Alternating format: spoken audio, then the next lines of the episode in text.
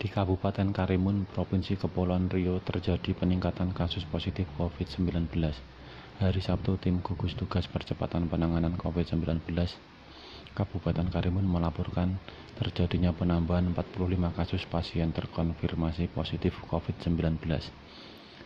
Hari Sabtu ini terjadi penambahan 45 kasus percepatan penanganan COVID-19 Kabupaten Karimun yang juga Kepala Dinas Kesehatan Karimun Rahmati dilansir dari haluan Kepulauan Riau.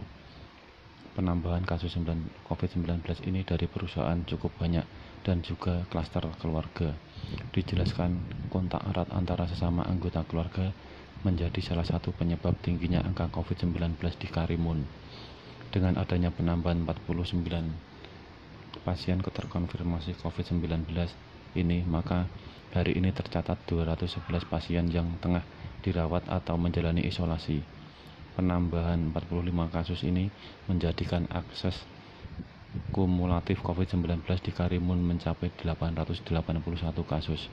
Sementara hari ini dilaporkan adanya penambahan 19 pasien yang sembuh hingga total sembuh menjadi 642 orang.